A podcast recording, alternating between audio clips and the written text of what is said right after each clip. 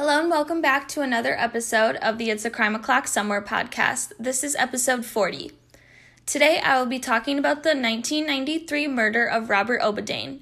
My sources for today's episode are Dateline, season 29, episode 51, titled Twisted Loyalty, Heavy.com, Oxygen, the Chicago Tribune, the Cinemaholic, and the Santa Monica Daily Press. As usual, all of my sources will be linked in the show notes. The case takes place in Bucktown, a neighborhood in Chicago. Robert O'Dubaine was born in February 1962. He was the oldest of five children, but didn't want to take the responsibility of taking care of his siblings. He didn't graduate college, but held down several jobs. Those close to Robert would say he reinvented himself a lot. When Robert was in his mid 20s, he met an 18 year old named Catherine Suh. Catherine came from a strict family that immigrated from South Korea. Her father had been a banker and her mom a pharmacist, and later she owned a dry cleaning business. Catherine didn't get along with her family. She didn't want to follow their traditional values. She and her brother Andrew would later say that their father Ronald was abusive, and one night he even attempted to set himself and Catherine on fire after Catherine came home one night. While Catherine was rebellious, her brother Andrew helped her father with translation. In 1986, Ronald was diagnosed with stomach cancer, he passed away when Catherine was 16 and Andrew was 11. A year later, Elizabeth Suh, their mother, was found dead in her business. A customer had found her on October 6, 1987. She had been stabbed around 30 times and her throat had been slit. She was found under some clothing. The police originally thought it was a robbery, but years later they would look at the case more closely. The attack seemed more personal, Catherine became Andrew's guardian, and Andrew was the beneficiary of Elizabeth's $800,000 life insurance policy. Catherine had also been dating Robert at the time, and the three of them became a family. Andrew was devastated over his mother's death, and Robert stepped in as a father slash brother figure to him. Robert and Catherine worked together, flipping houses, and opened a bar called the Metropolis. Andrew was sent to a prestigious school where he was popular and even became student body president. After high school, he received a full scholarship to Providence College in Rhode Island. The Metropolis Bar was only open for about a year before the employees started seeing problems in the business and in Robert and Catherine's relationship. There were rumors that there were drug deals and gambling coming from inside the bar, and Catherine was manipulating everyone. She would often serve shots to the employees or during business meetings, but only have water in the glass for herself. Catherine also caused drama. One employee named Kim said Catherine would gossip and try to get the other employees to gossip about each other. Catherine and Robert soon went their separate ways. This was just before he was murdered. On September 25, 1993, a neighbor of Robert's called 911. He said he had heard several gunshots and heard a car peel away.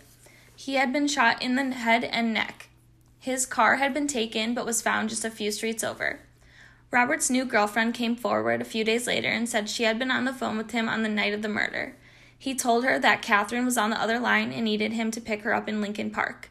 However, when the police questioned Catherine, she told them she had been at her new boyfriend's house, not downtown like she told Robert. The police knew very quickly that Catherine was involved. She had made the call to Robert to lure him outside. However, she was not the actual shooter because she was with her boyfriend. So, who was the actual shooter? The police had Catherine come in for a second interview. She confirmed that she called Robert that night, but said a man named Juan was going to kill him and that she was just warning him. The police knew she was full of shit, so what did she do? Bribe the police to let her out of this investigation. Six weeks after Robert's death, Catherine was charged with first degree murder. The police searched Catherine's phone records. There was one number that appeared several times. It led the police to Andrew, her brother. The police called the chief of security at Providence. They said Andrew had signed himself out a few days before the murder. He had flown back to Chicago under an alias on the day of the murder and flew back the same day. After the murder, Andrew went on the run to California and to Texas. He was eventually caught at Dallas Fort Worth Airport by federal marshals. He was then flown to O'Hare and brought to the police station. Andrew soon confessed to the murder and said Catherine had been calling and pressuring him to do it for weeks. Catherine told Andrew many stories. She said Robert was abusive, had been gambling their money away, and even that he killed their mother. Andrew said that on the night of Robert's murder, Catherine drove him over there. handed him the gun, and he waited in the garage for several hours and thought about it until the very last minute when he pulled the trigger. Andrew was taken into custody and pleaded not guilty. Catherine also pleaded not guilty and made bail. On the first day of trial, Catherine never showed up. She fled several times. The first time, she was found at a luxury condo going under the name Kasha. She had been dating rich men and driving a Jaguar. Catherine sold her Jaguar and vanished. A warrant was put out for her arrest. Despite her being gone, she was found guilty and sentenced to life in prison. At his trial, Andrew was found guilty of first degree murder and armed robbery. He was sentenced to 100 years in prison. America's Most Wanted aired information about Catherine in January 1996. It led the police to Honolulu and to a man named Kelly Beck. Kelly had met a woman named Tiffany who was really Catherine. Kelly remembers Tiffany leaving quickly after seeing the America's Most Wanted episode and told him something happened to her family. Two months later, still in Honolulu, Catherine contacted Chicago prosecutors to try to cut a deal. She was eventually found and was taken to a prison in Chicago. Catherine has cut off all ties with Andrew and said she doesn't have a brother anymore. Andrew has reached out to Robert's family as well, but has received no response. He is eligible for parole in 2032. Some reports that I've seen say that he's eligible for parole in 2034. Elizabeth Suh's murder is still unsolved. Police believe Catherine had something to do with it. While it's safe to say this case is crazy, there are so many twists and turns, and they all involve one family. I truly hope the police are still investigating Elizabeth's case because she deserved justice as well. I think they believe Catherine did it or hired someone, but there might not be concrete evidence to prove it.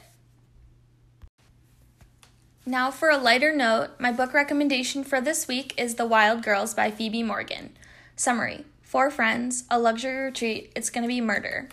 It's been years since Grace, Felicity, Alice, and Hannah were together. The Wild Girls, as they were once called, are no longer so wild. Alice is a teacher, Hannah has a new baby, Grace is a homebody, only Felicity seems to have retained her former spark. Then Felicity invites them all on the weekend of a lifetime, a birthday bash in Botswana.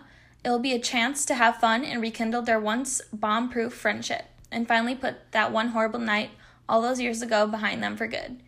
But soon after arriving at the luxury safari lodge, a feeling of unease settles over them. There's no sign of the party that was promised, there's no phone signal, they are on their own, and things start to go very, very wrong.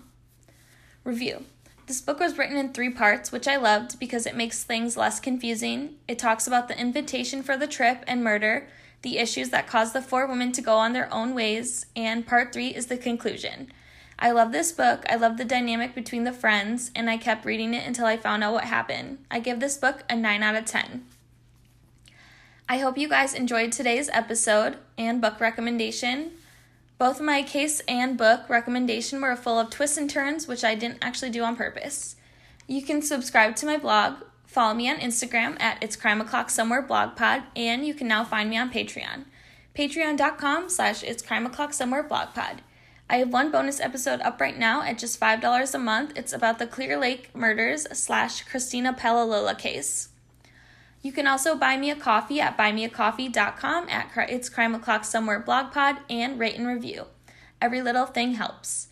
I will be back next week with an all new case and book recommendation. And remember, it's Crime O'Clock Somewhere. I'll see you guys next week.